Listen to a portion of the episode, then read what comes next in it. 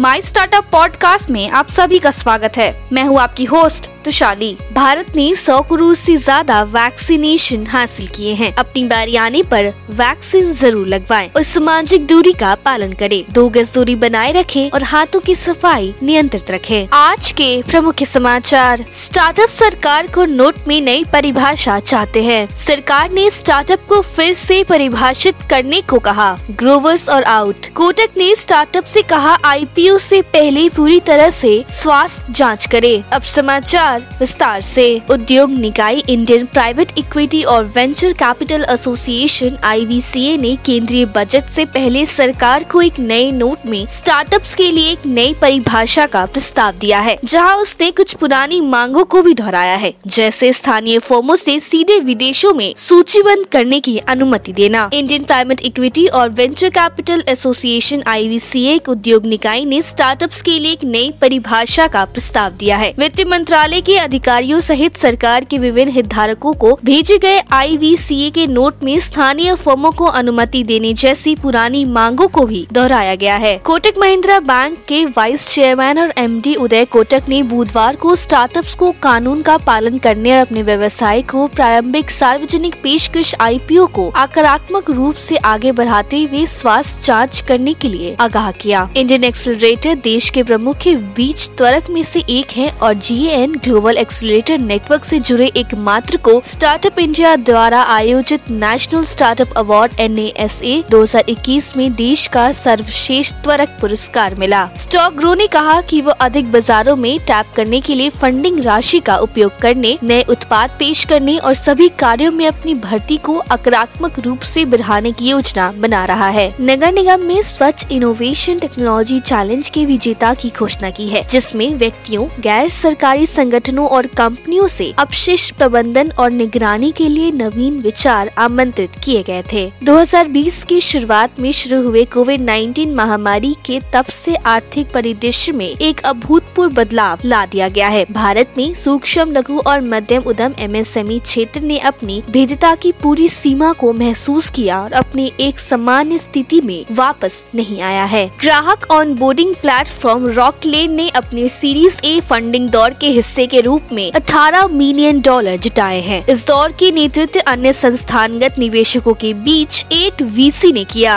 Indonesia स्थित startup Lummo ने सूक्ष्म, लघु और मध्यम उद्यम एमएसएमई के संचालन को डिजिटल बनाने पर केंद्रित है। ने बुधवार को कहा कि उसने टाइगर ग्लोबल्स और सिकोया कैपिटल इंडिया के नेतृत्व में अपनी सीरीज़ सी फंडिंग के एक हिस्से के रूप में 80 मिलियन डॉलर जुटाए हैं। कमज़ोर वैश्विक संकेतों से संकेत लेते हुए बेंचमार्क सूचकांक निचले स्तर पे खुले और तीसरे सत के लिए अपना नुकसान को बढ़ाया। बीएससी सेंसेक्स 142 अंकों की गिरावट के साथ उनसठ हज़ार नौ सौ छप्पन पर था, जबकि एनएससी निफ्टी सत्रह हज़ार नौ सौ दो पर था, जो 35 अंकों की गिरावट के साथ था। आज के लिए इतना ही। हमारे टीवी चैनल पे 400 से अधिक स्टार्टअप्स और एमएसएमई शो है। जाँच करिए। माई स्टार्टअप टीवी अब गूगल प्लेटफॉर्म पे भी उपलब्ध है। तो आपको हर कदम पे स्टार्टअप्स और एमएसएमई से जुड़े नवीनतम समाचार प्राप्त होंगे। आप हमारे टीवी चैनल को सब्सक्राइब करके भी हमारा समर्थन कर सकते हैं और घंटी के आइकॉन को दबाना ना भूलें। आप हमें को फेसबुक ट्विटर इंस्टाग्राम लिंक पर भी फॉलो कर सकते हैं। या हमारी वेबसाइट डब्ल्यू